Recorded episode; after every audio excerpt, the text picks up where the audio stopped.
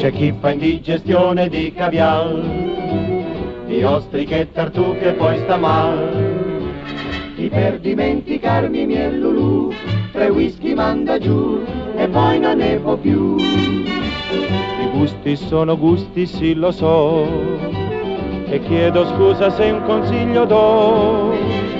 Cari amici, date retta a me, ricetta più pregevole non c'è. Spaghetti e buon umore non son cose da signore, ma son buone per un tipo come me. Un tavolo di amici, due chitarre, una canzone, mille stelle per lampione su nel cielo. Spaghetti e buon umore, niente cure né dottore, ma la gioia in ogni cuore sempre c'è. Se c'è qualcuno che la pensa come me, L'invito a casa mia può venire a tutte l'ore che spaghetti e buon umore troverà.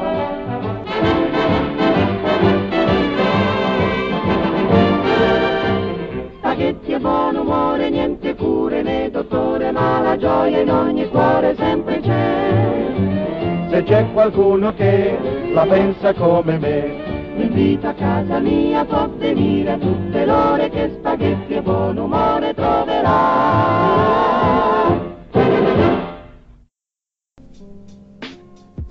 Buongiorno e benvenuti e benvenute alla prima puntata di Ragù, il podcast che rimarrà in bassa qualità eh, anche dopo la, fine, dopo la fine della quarantena. Eh, ciao, io sono Damian. Ciao, come va Emiliano? Che si dice?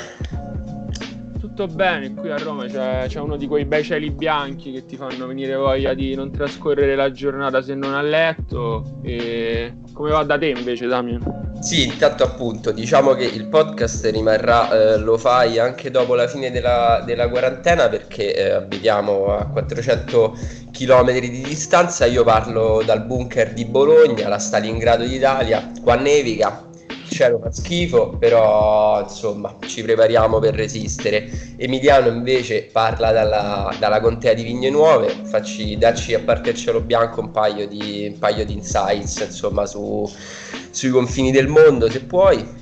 Beh, io appunto ti parlo dai confini del mondo, dall'ultimo avamposto della civiltà romana e devo dire che sono molto contento di come il mio quartiere sta conducendo questa momentanea fase di quarantena.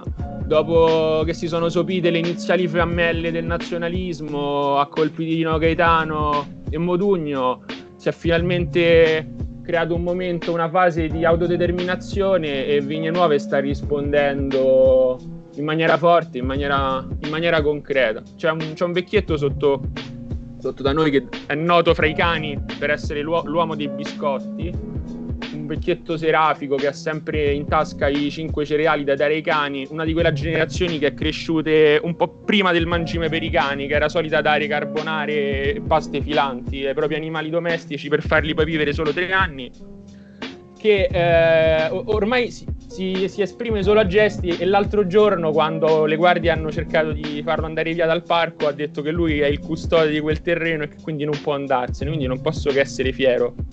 Vigne nuove, Vigne nuove, resiste come al solito, assolutamente. Allora, mh, detto questo, forse eh, se, qualcuno ci sta, se qualcuno ci sta ascoltando, magari non dico che gli diamo il nostro, il nostro curriculum, però almeno gli raccontiamo eh, perché abbiamo voluto fare questa cosa e perché, e perché, si, chiama, e perché si chiama Ragù.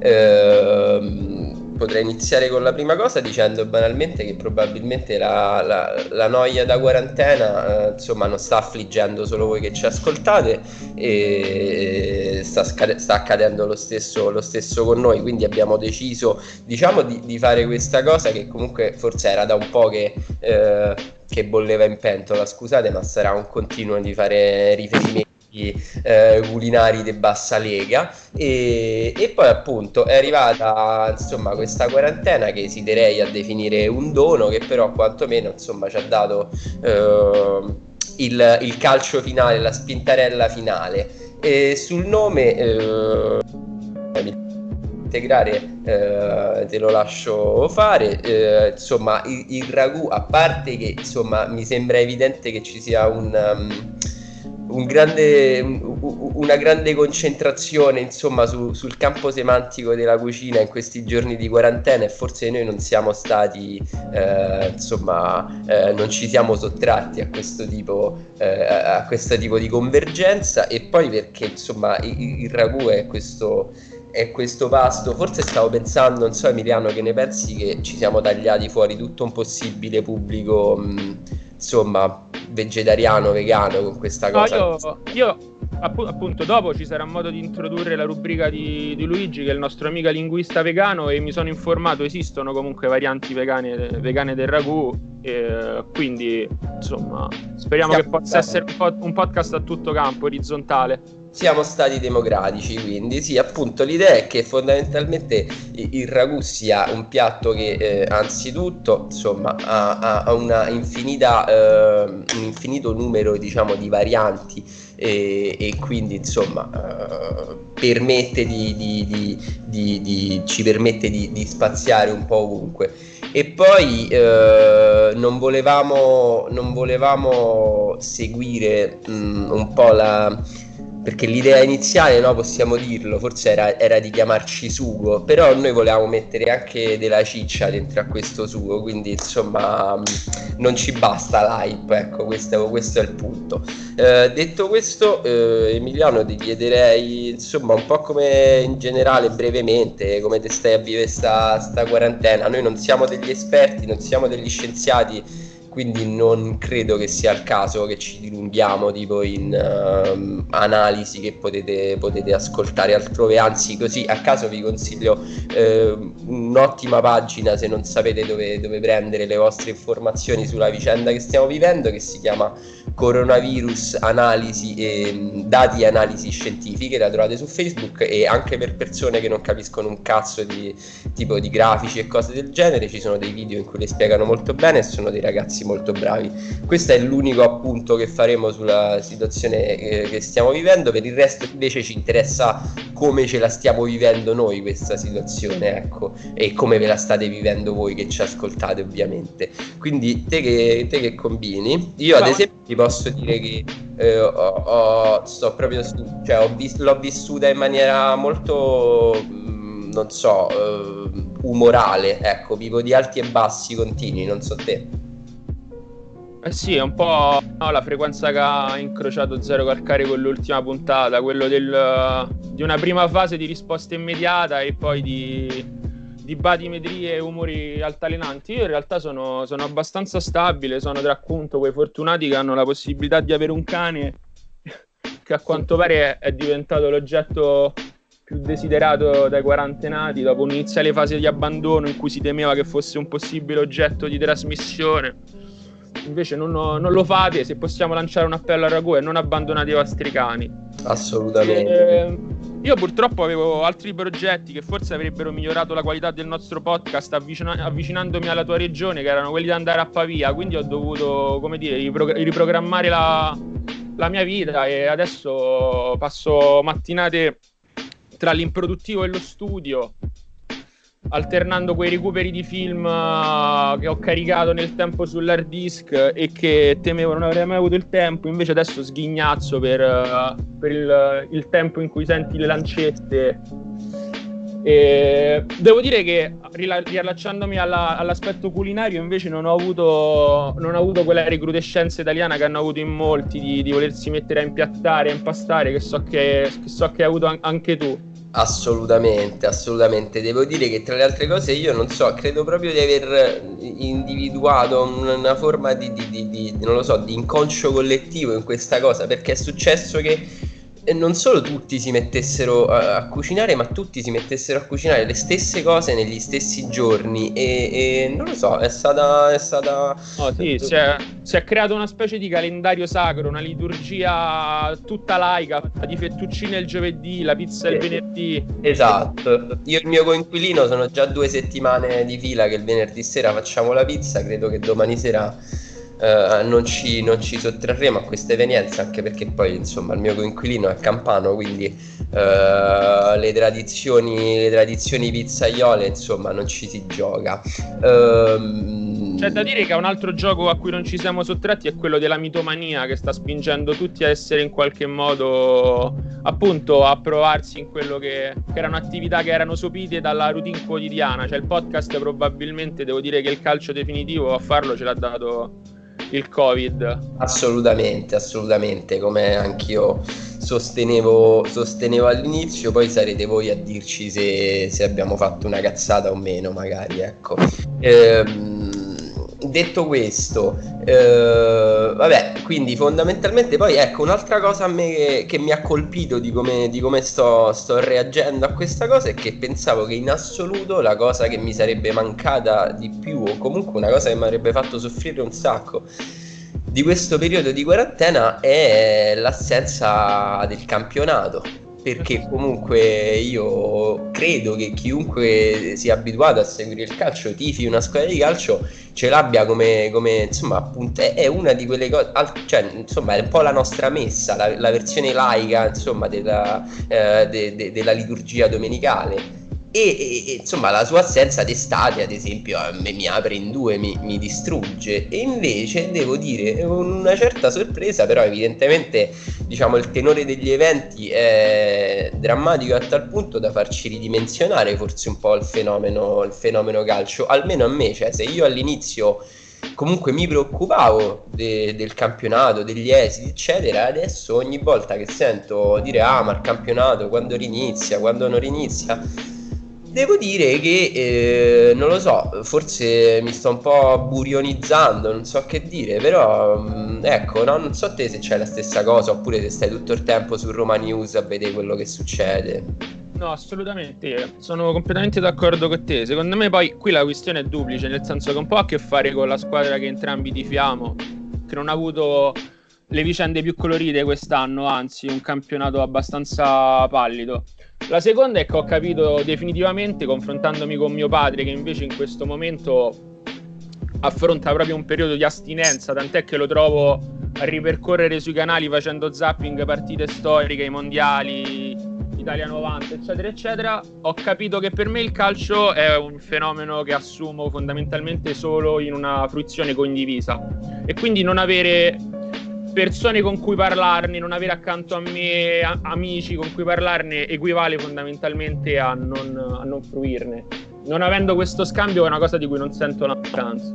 Assolutamente. E poi che dire, insomma, quindi evidentemente insomma il calcio non ce l'abbiamo. Uscire di casa non si può uscire di casa. Penso di non dire niente di nuovo se dico che siamo tutti più o meno eh, dedicandoci al consumo intensivo di eh, film serie tv e eh, possibilmente di dischi e libri insomma. Però credo che tutto si sia, si sia ridotto a un, a un infinito binge watching fondamentalmente e eh, diciamo, a, ta- a, tal proposito, eh, evidentemente, insomma, forse eh, potremmo spendere, potremmo spendere eh, due parole su quello che ci siamo visti, quello che ci stiamo vedendo. Non so, a te che te stai a vedere, tipo, che te stai io, a vedere? Io a proposito parlavamo appunto di, di calcio e di, di, fruizione condivisa, ho visto di recente un film che è l'ultima, anzi l'ultima, pri- l'opera prima di, di Francesco Lettieri Ultras che parla appunto di di questa cosa. Se vuoi ne possiamo provare a parlarne. Sì, sì, sì, no, vabbè, me lo sono, me lo sono, me lo sono visto, me lo sono visto anch'io, forse anche per, eh, non lo so, colmare questa inconscia astinenza da calcio che seppure eh, affermo di non avere, magari sotto sotto qualcosa c'è, però diciamo che se, avessi, se l'avessi visto con questo, con questo movente eh, insomma ne sarei, ne sarei, uscito deluso eh, probabilmente perché quello che possiamo allora anzitutto insomma eh, c'era, c'era, una certa forma non so però mh, mm, c'era una certa forma di, di, di, hype un'aspettativa estremamente elevata nei confronti di questo film forse, forse anche un po' ingiustificata ma banalmente perché si tratta dell'opera prima eh, di un, un, autore che insomma ha diretto dei video musicali ma che io sappia non ha mai diretto dei lungometraggi correggimi se sbaglio No, diciamo la, la, cosa più vicina al lungometraggio che ha diretto è Capri Rendezvous, che poi non è altro che il lavoro che ha fatto per Liberato. Esatto. Che è poi di fatto il motore, il motore che ha innescato l'hype che si è generato per, uh, per, il suo film. Esatto, quindi diamo un attimo magari di, di, di, di contesto, insomma se ci dovesse essere qualcuno che uh, ha, ha, un po' mancato, mancato l'evento. Francesco Lettieri, regista di videoclip musicali, principalmente videoclip di Liberato e Calcutta, ma anche eh, io, ad esempio, a me uno dei suoi che piace di più è un videoclip di una canzone di Noise Narcos, eh, veramente molto bello. Secondo che... me ha fatto anche molto, molto bello per Motta. Non l'ho visto, che ha fatto per Motta? Non mi ricordo il titolo, però sono abbastanza sicuro di questo, che uno dei video più belli di Motta sia stato diretto da Lettieri, ma dopo cerco di recuperarlo.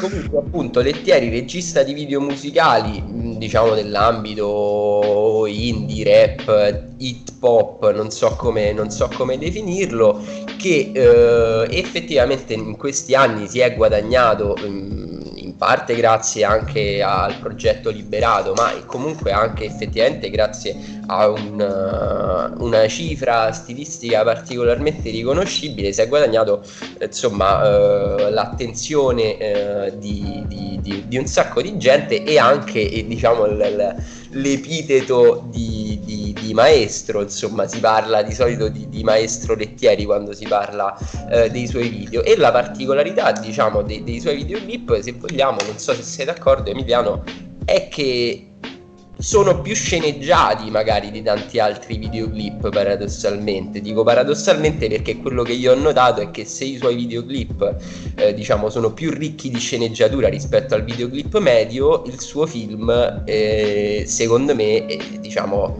perde particolarmente proprio sull'aspetto insomma della storia fondamentalmente no? quindi eh, fa dei videoclip che sembrano dei film eh, adesso non vorrei tipo stroncare così potentemente poi ne parliamo però la mia impressione è stata questa dei videoclip che sembrano molto dei film e dei film che sembrano molto dei videoclip secondo me mh, mm, c'entra abbastanza il punto nel senso sì il suo videoclip è tendenzialmente molto sceneggiato o perlomeno si avvicina ha l'effetto di un quadro animato. Non so se il problema di questo film sia la sceneggiatura che tra, tra l'altro è scritta con, con, Peppe Fiore che è uno degli autori di, di Young Pop. Sì. Ehm, credo che però appunto, ricollegandoci all'aspetto di cui parlavamo prima, ha il merito forse di rappresentare in maniera verosimile un aspetto degli ultras, cioè il fa- per quello che ho avuto modo di conoscere tangenzialmente, cioè il fatto che per loro il calcio sia un aspetto totalmente secondario a una vicenda e a un fenomeno che è molto più complesso. Ed effettivamente il calcio non, non incrocia quasi mai il film di, di, Ultras. Di contro, la sceneggiatura sembra legarsi a, a un fenomeno della serialità eh, più che a, una, a, un aspetto cinematografico. Sembra incrociare recenti film di Solli, ma e quindi sembra più un episodio pilota per una potenziale serie che un effettivo film. Non ha, non ha il passo del film. E, e, insomma, a me personalmente ha, ha deluso le, le aspettative, anche perché l'inizio sembra. Secondo me l'aspetto principale di, che, che, desta principale confusione del film è l, la mancanza di chiarezza di univocità e di mezzi di, di Lettieri in questo aspetto. L'inizio sembra quasi uh, avere un taglio documentaristico e alcune, e alcune, riprese sono infatti lontane dalla sua maniera, cioè molta vicinanza con i soggetti, uh, camera a spalla o alla mano, mentre eh, e, e, questo non si amalgama, secondo me, molto bene con le altre riprese invece sue tipiche, quindi camera fissa. E non avendo quindi trovato come dire, un aspetto omogeneo dal punto di vista formale, il film, per esempio, ha delle pecche appunto sia di sceneggiatura, come dicevi tu, che proprio dal, dal punto di vista registico. Sì, ripercorriamo brevemente, magari senza, senza spoilerare troppo, se qualcuno non, non, l'avesse visto un po', insomma, questo, il film eh, prende, diciamo, racconta le vicende di questo gruppo ultra eh, del, del, Napoli, eh, il gruppo Apache, se non ricordo male, che insomma è un gruppo eh, frutto insomma, dell'immaginazione dell'autore, non, non si riferisce eh, a gruppi realmente esistenti, anche perché probabilmente non avrebbero gradito, come non hanno gradito, eh, che il film eh, si chiamasse Ultras. No, no, ma infatti Lettieri ha, parla- ha preso insomma accordi prima di, di, girare il film con gli Ultras affinché non, si, non ci fosse nulla di ripreso di tratto sostanzialmente dalla realtà. Quindi il film. Ciò, ciò, nonostante, comunque a Napoli, subito dopo l'uscita del film, sono iniziati a campeggiare degli striscioni eh, degli ultras che se la prendevano con lettieri che eh, appunto eh, evidentemente a detta loro non, ha, non, è, non, è, stato in grado, ma mi chiedo chi sia in grado perché praticamente in Italia è impossibile fare un film sugli ultras senza, eh, senza essere linciati, probabilmente perché si tratta sempre di, di, di, comunque di un universo sociale e culturale estremamente chiuso e complesso da, da raccontare al mondo esterno con dei valori che sono proprio difficili da, da riportare probabilmente eh, insomma in un contesto culturale più, più ampio. Comunque, appunto, la storia eh, fondamentalmente gira intorno a questo, a, a questo vecchio capo diffidato di, di, di, di, un gruppo di ultra e eh, al, a un altro gruppo di ultra più giovane, diciamo un po' più rampante se vogliamo, che, che, che cerca di, imporsi attraverso appunto i suoi, i suoi, capi giovani. E centrale fondamentalmente è il rapporto eh, fra, eh, il, fra Agnello Arena eh, che appunto interpreta Sandro, eh, il, il protagonista e questo ragazzo che forse se vogliamo è, co- costituisce, non so, almeno io l'ho letta così, l'unico anello di congiunzione con il contesto storico reale, perché questo ragazzo, eh, del quale in questo momento non mi, non, mi, non mi, ricordo il nome, ha a sua volta un fratello. Angelo. Angelo ha un fratello Sasà che è morto in degli scontri a Roma con dei tifosi e qua credo che sia abbastanza evidente il legame con il riferimento più che altro alla vicenda di, di Ciro Esposito, tant'è che la madre si è spesa e anche lei non diciamo con parole idilliache per, per il buon Lettieri. Sì, ecco, no? su, questo, su, questo, c'è da dire che uh, Lettieri si è dissociato con un log form su Facebook in cui sostanzialmente ha spiegato un po' come è andata la vicenda di Ultra, eh, l'idea di, di, scrivere il film, l'idea di girarlo e il fatto che lui abbia sostanzialmente voluto prendere solo gli Ultras come sfondo su cui scrivere una storia e che quella, eh, la morte di Sasà narrata nel film in realtà soltanto accennata in alcuni episodi sia in realtà ed è una cosa che mi ha, mi ha lasciato anche abbastanza interdetto eh, diciamo l'archetipo del morto che hanno un po' tutte le tifoserie e non un chiaro riferimento a Ciro Esposito. Perché mi ha lasciato interdetto? E che poi è il motivo per cui non mi è piaciuto il film Uh, se l'inizio voleva, aveva una fase documentaristica, appunto, poi si scopre facilmente, eh, è una cosa di cui è contento per esempio Luigi Di Maso su Crampi Sportivi, a cui il, il, film è piaciuto, che in realtà si tratta fondamentalmente di un romanzo di formazione, di una crescita che avviene all'interno del mondo ultras, che è una cosa che hanno affrontato molti film anche con ambientazioni diverse, penso a DC England, no? dove c'è un'analoga poi scena di formazione e di redenzione con uh, la, la sveglia in riva al mare a, que- a, questo punto, se tu devi ricorrere a, a un archetipo di quel tipo, eh, fondamentalmente tu stai sfruttando un fenomeno estremamente complesso come dispositivo estetico, che è una cosa che poi che è una critica che poi è attribuibile anche a tutto il fenomeno di liberato con le scritte che campeggiano nei, nei suoi video. Ora, se da esterno è estremamente complesso, critico ed è un fenomeno di appropriazione culturale, andare ad affrontare con un documentario il mondo degli ultras, secondo me è altrettanto invasivo utilizzarli come dispositivo estetico.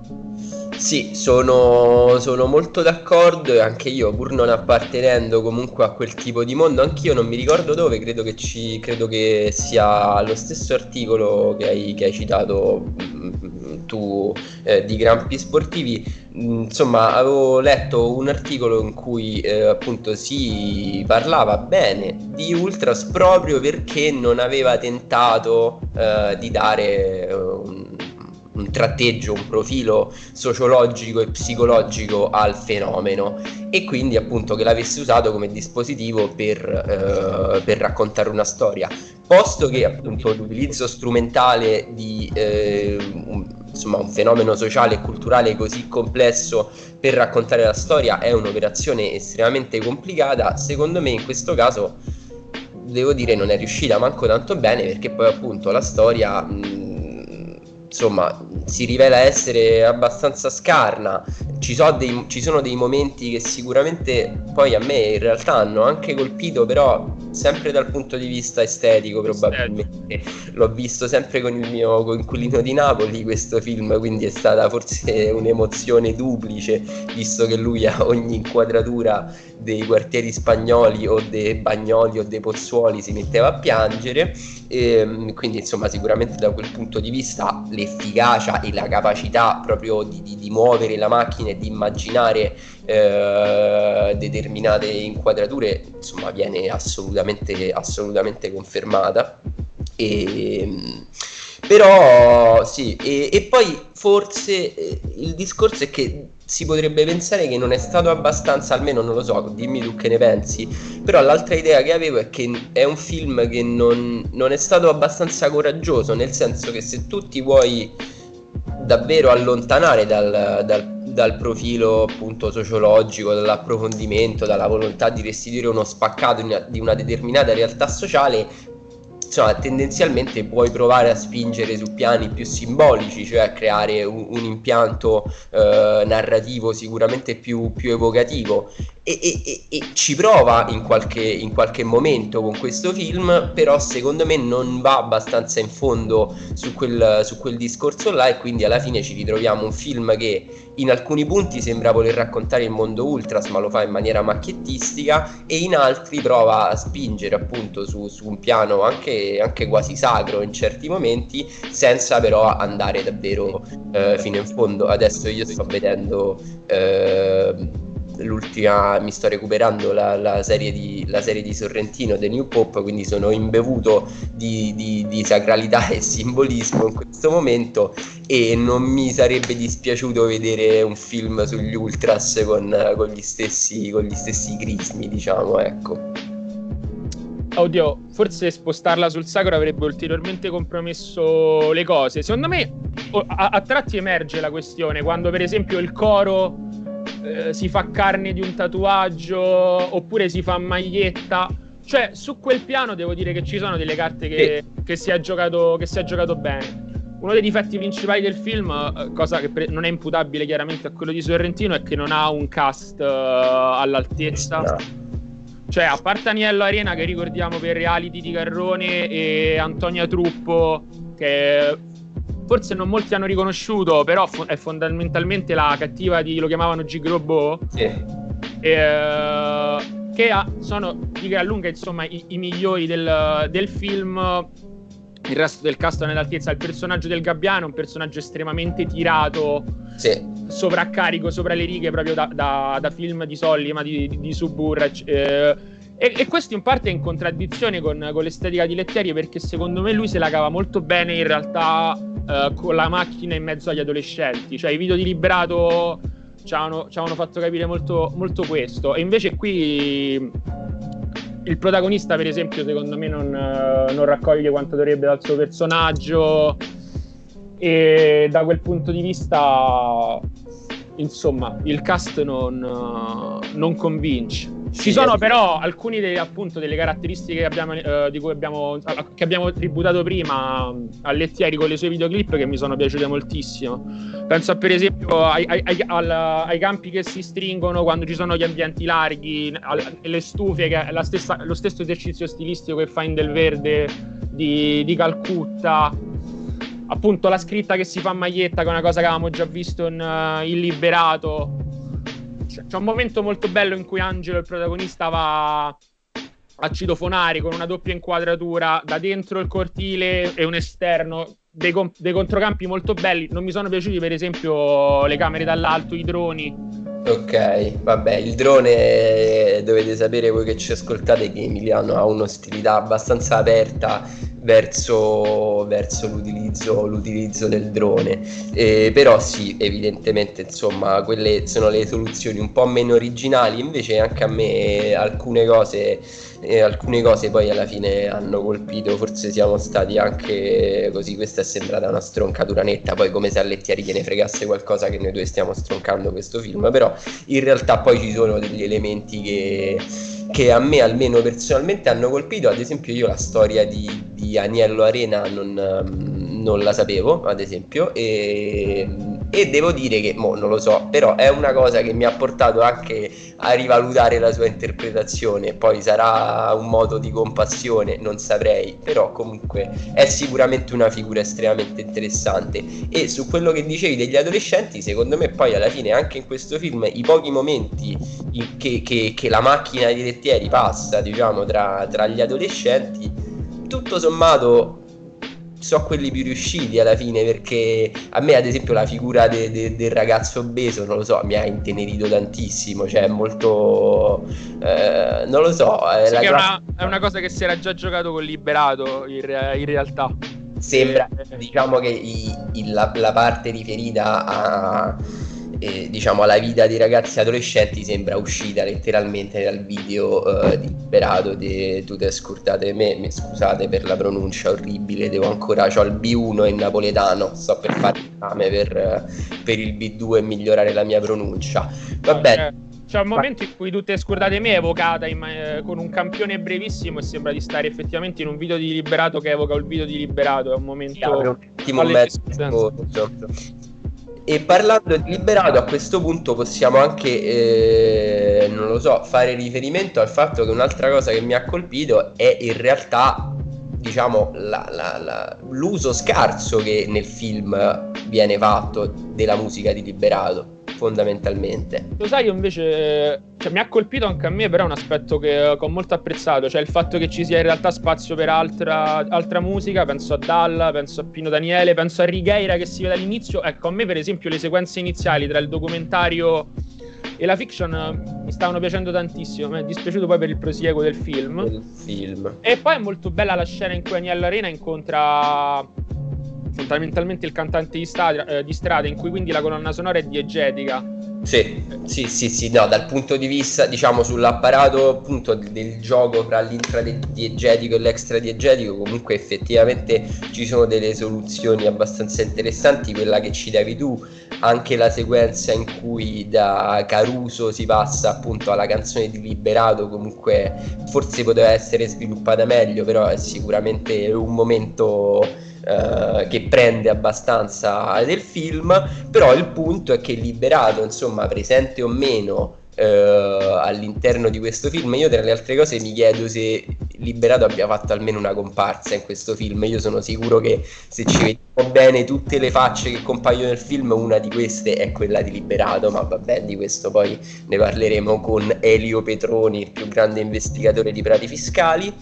E, ehm, no, comunque Liberato, insomma, presente o meno, ha pubblicato un album in concomitanza con l'uscita di questo film. Dico bene? Esattamente, è un disco che a me è piaciuto moltissimo e che insomma segna un passaggio di Liberato a, una, a un approccio decisamente più strumentale. Cioè, credo solo un pezzo cantato in cui però è rimarcato um, in maniera forte quello che che sottolineavi tu, cioè il legame, il fil rouge con la tradizione che il librato insomma da sempre portato avanti, forse adesso in maniera più netta. Se non sbaglio c'è un pezzo che si lega a Funicoli, Funicolà, no? che è il, uno dei pezzi di folklore più noti dell'ambiente napoletano, una canzone mi sembra ottocentesca addirittura che nasce per uh, fondamentalmente per l'inaugurazione della funicolare. Sì, ehm, appunto poi disco di Liberato che si, ehm, che si, si butta pro- praticamente a, effettivamente a capofitto nel, ne, nella musica elettronica, poi ci, ci, sono dei pezzi estremamente ballabili, un po', ehm, un po' crudele da parte sua uscire adesso con dei pezzi estremamente ballabili perché devo dire personalmente avrei grande piacere a poterli ballare con tante altre persone questi pezzi, ma lo devo fare da solo sotto la doccia al massimo. Ehm, Ho capito, però, però ho letto su Facebook che vuoi che non vedi l'ora di ballare l'intro di, di Sorrentino e la ballano delle suore dentro, dentro San Pietro, non, non, puoi ballare in quarantena liberato. No. Posso ballare in quarantena, ma vorrei ballarla insomma in altre, in altre circostanze. Sì, il pezzo, quello è un pezzo di, di quello de, dell'intro di Sorrentino, è un pezzo di Sophie Tucker, che è un Tucker, forse Tucker perché è una cantante credo finlandese e sì, devo dire, mi ha colpito molto. Vabbè, poi anche lì un, un, un intro, insomma, una, una, una, sigla estremamente, estremamente evocativa. Eh, tornando a Liberato, sì, pure a me il disco, eh, devo dire, è, è, piaciuto molto. E, e, e comunque e anch'io devo dire ho apprezzato il fatto che non abbia, cioè nel senso è evidente che il progetto di Liberato è stato usato anche come rampa di lancio per, eh, per, per, quello del film, però poi non è stato appunto un, un, video di Liberato il film, per quanto abbiamo sottolineato che fondamentalmente non ci sia piaciuto, però eh, è, è, sicuramente, è, sicuramente, apprezzabile l'esistenza di un lavoro congiunto, ma non di, di un progetto di marketing unico, ecco, mettiamola così. Uh, non lo so, uh, parlando, parlando, di musica, che altre, uscite, che altre uscite ci sono state da lietare la nostra quarantena? Io volevo solo dire. Volevo solo farti una notazione sul film. Non so se ti sei reso conto che uh, fanno due similitudini di carattere linguistico, di, di, carattere um, musicale durante, durante il film, che non sono per niente appropriate a degli adolescenti di quest'epoca. Cioè? Per questo mi hanno colpito eh, due, due, volte si rivolgono a uno di loro e la prima volta è Sembri Little Tony, che non sono sicuro che qualcuno dica adesso all'età di circa 16-17 anni.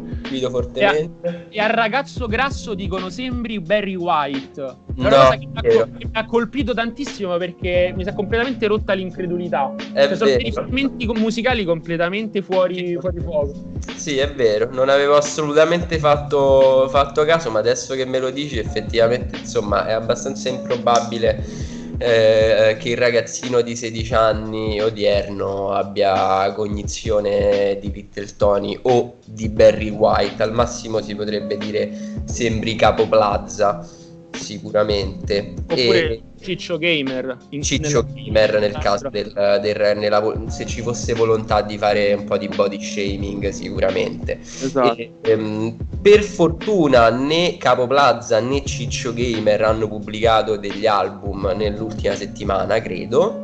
Eh, no. E per fortuna, invece, come insomma, cercavo di introdurre prima, mi pare che abbia pubblicato un album con, con dell'esitazione perché prima l'ha pubblicato, poi l'ha tolto. Eh, una persona che ci sta molto simpatica che si chiama Donald Glover che ha pubblicato l'album con il suo pseudonimo sì.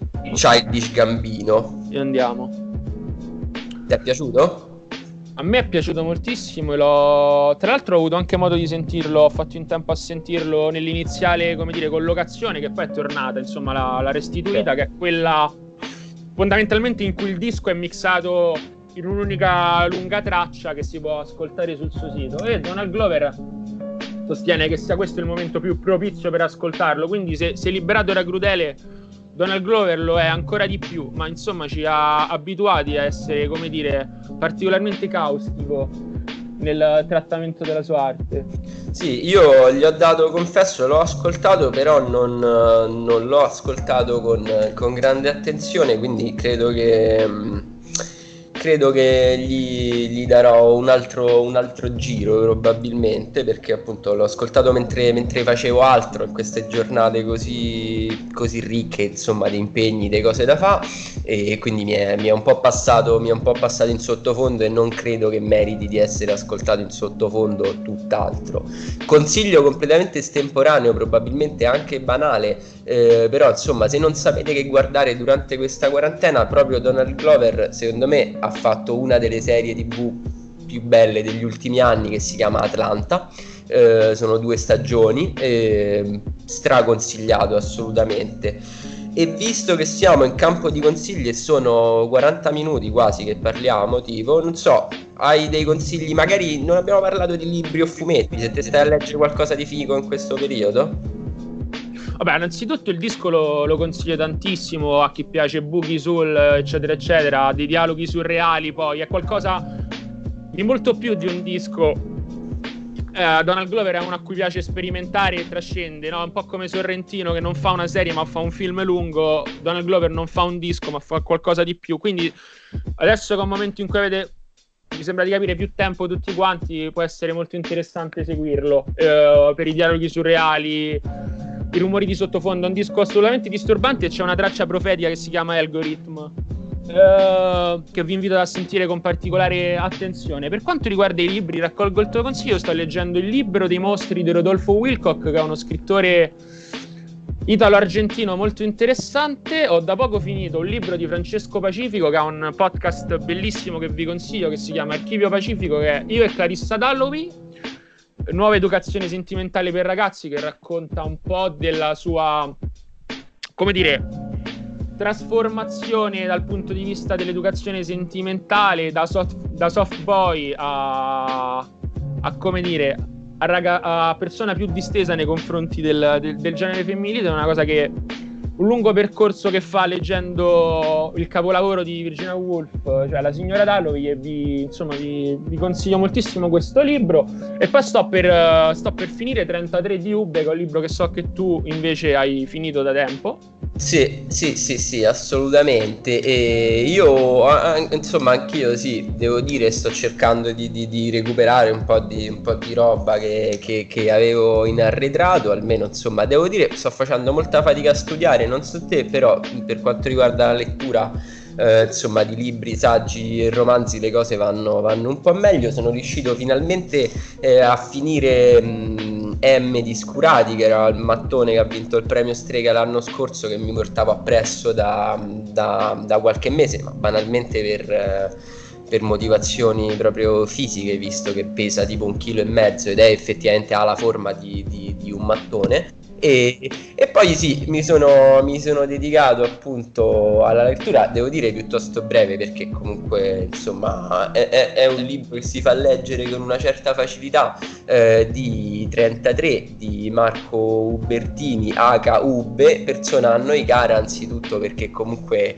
è stato dentro le nostre cuffie e dentro le nostre casse per tutta la nostra adolescenza, almeno per la mia con eh, i, i Broken Speakers e insomma per chi non conoscesse i Broken Speakers eh, sono il collettivo rap da cui poi eh, insomma è uscito fuori Coez che insomma difficilmente ehm, difficilmente oggi è, è, è sconosciuto e a tal proposito, noi con Marco Ube abbiamo già avuto, abbiamo già avuto modo, insomma, 33 è il suo, il suo libro autobiografico che eh, racconta appunto 33 storie abbastanza assurde eh, sulla, sua, sulla, sua, sulla, sua, vita giovanile fondamentalmente perché il libro si chiude intorno ai suoi 22 anni e con Marco noi avevamo già avuto modo di, di parlare, no? Fortucia aveva avuto modo di parlare eh, al nostro, al nostro, al, al cineforum che, che, ogni tanto, che ogni tanto animiamo, mh, mm, che, che, si teneva eh, prima della quarantena e prima della morte, della vita sociale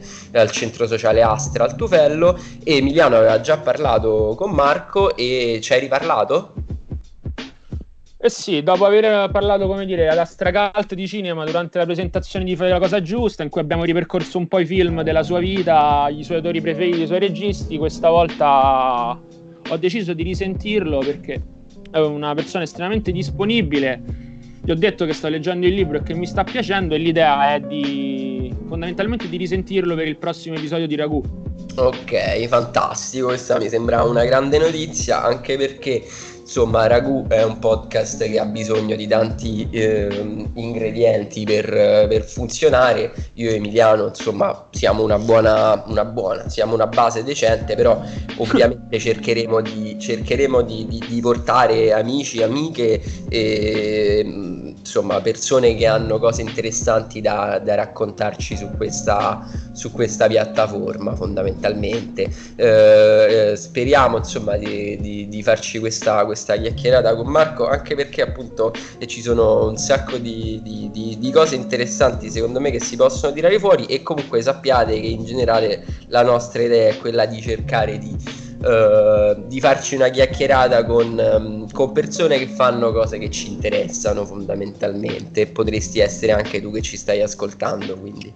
Uh, che dire, forse stiamo parlando da un botto per come puntata pilota potrebbe essere, potrebbe essere sufficiente. Che dici, eh, Emiliano? Sì, è venuto, è venuto, un po' lento il sugo, io direi di, di chiudere. Sì. sì. sì, sì, poi comunque c'è tutta la settimana per farlo, per farlo sobbollire fondamentalmente. Fate conto che questo, questi 40 minuti in cui ci ascoltate sono il momento in cui si mette sul sugo e poi tutta la settimana fuoco bassissimo ma lo dovete lasciare andare perché per essere buono ci mette un botto e per chiudere non so mi pare che avevamo anche questa una, c'è una rubrica pure a Ragù se non ho capito male sì, ho visto che ho un po' di amici che secondo me sono bravi in quello che fanno, ho deciso che questo sarà un buon modo per dargli spazio, come abbiamo fatto appunto ad Astracalto al nostro cineforum.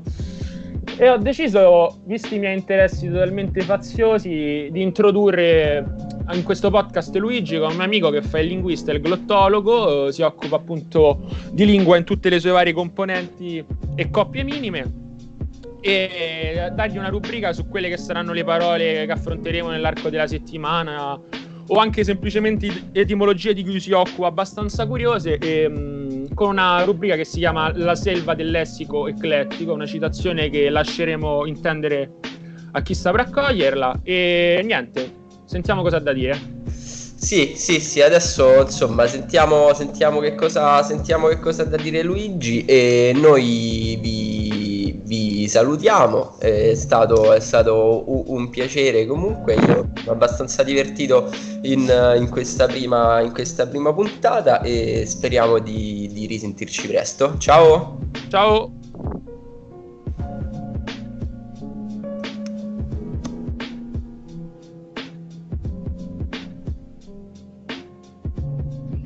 Salve a tutti e benvenuti alla prima puntata di Selva di parole. No, la selva del lessico elettrico eclettico, come ci insegna Nicole del Fomento, che è un piccolo approfondimento, un piccolo focus linguistico all'interno di questo programma, sì, programma, Ragù.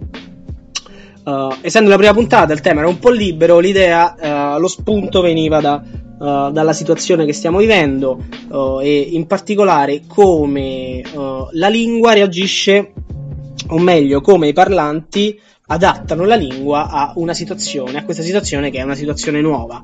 E sostanzialmente quello che ho trovato è semplicemente in due modi. Uno che è coniando nuove parole, e devo dire che la mia fonte in questo caso è stato il gruppo Facebook Amici dell'Accademia della Crusca, gruppo che consiglio caldamente, quindi iscrivetevi in cui tutti gli utenti, stavo a cascare il computer, e in cui tutti gli utenti segnalano parole nuove, di cui uh, la mia preferita è in assoluto tamponare, che ovviamente riferita al contesto non è fare il botto con la macchina, ma è somministrare tamponi alla gente. Però troviamo anche roba del tipo parcare le uscite, cioè essere parchi, cioè uscire poco, oppure tro- leggiamo di persone che sono costrette a quarantenare o degli appelli a non panicare, a non farsi prendere dal panico. Uh, quindi parole nuove, ma anche parole vecchie che ritornano e che vengono usate nel ritornano alle loro accezioni originarie. Parole, pensiamo a una parola come virale, che, uh, che eravamo abituati ad associare a insomma roba di internet, roba di YouTube cioè un video, una canzone, un post può essere virale e invece in questo contesto, nella situazione attuale, ritorna al, all'accezione originaria. Forse lo spunto più interessante di, tutto, per, di tutti, perché c'è anche uh, perché uh, può, uh, può, essere, può essere ampliato ragionandoci, ragionando, è quello sul linguaggio politico, e in particolare quello riferito alle metafore e in particolare le metafore della guerra che sono quelle con cui i politici, il mondo della politica, il mondo del giornalismo si um, uh, parla della situazione appunto del, uh, di questa pandemia. Troviamo ormai l'ordine del giorno nei discorsi dei politici, nei tweet dei politici, uh, metafore del tipo il paese è in guerra, Uh, leggiamo di nemico invisibile, di soldati al fronte, riferito ai medici, riferito agli infermieri, riferito agli altri, uh, ai lavoratori. Uh, Trump parla di un nemico che invade, questo nemico che addirittura ha una connotazione razziale, cioè cinese, eccetera, eccetera. Ovviamente questo tipo di linguaggio politico è fortemente connotato dal punto di vista ideologico e questa cosa può comportare dei rischi, come qualcuno ha ben evidenziato, in particolare perché in un paese di guerra si può insomma si possono attuare tutte cose uh, insomma che ben immaginate. Uh, e niente quindi questo era il nostro primo approfondimento con la selva del lessico elettrico eclettico e ci vediamo alla seconda puntata. Lina allo studio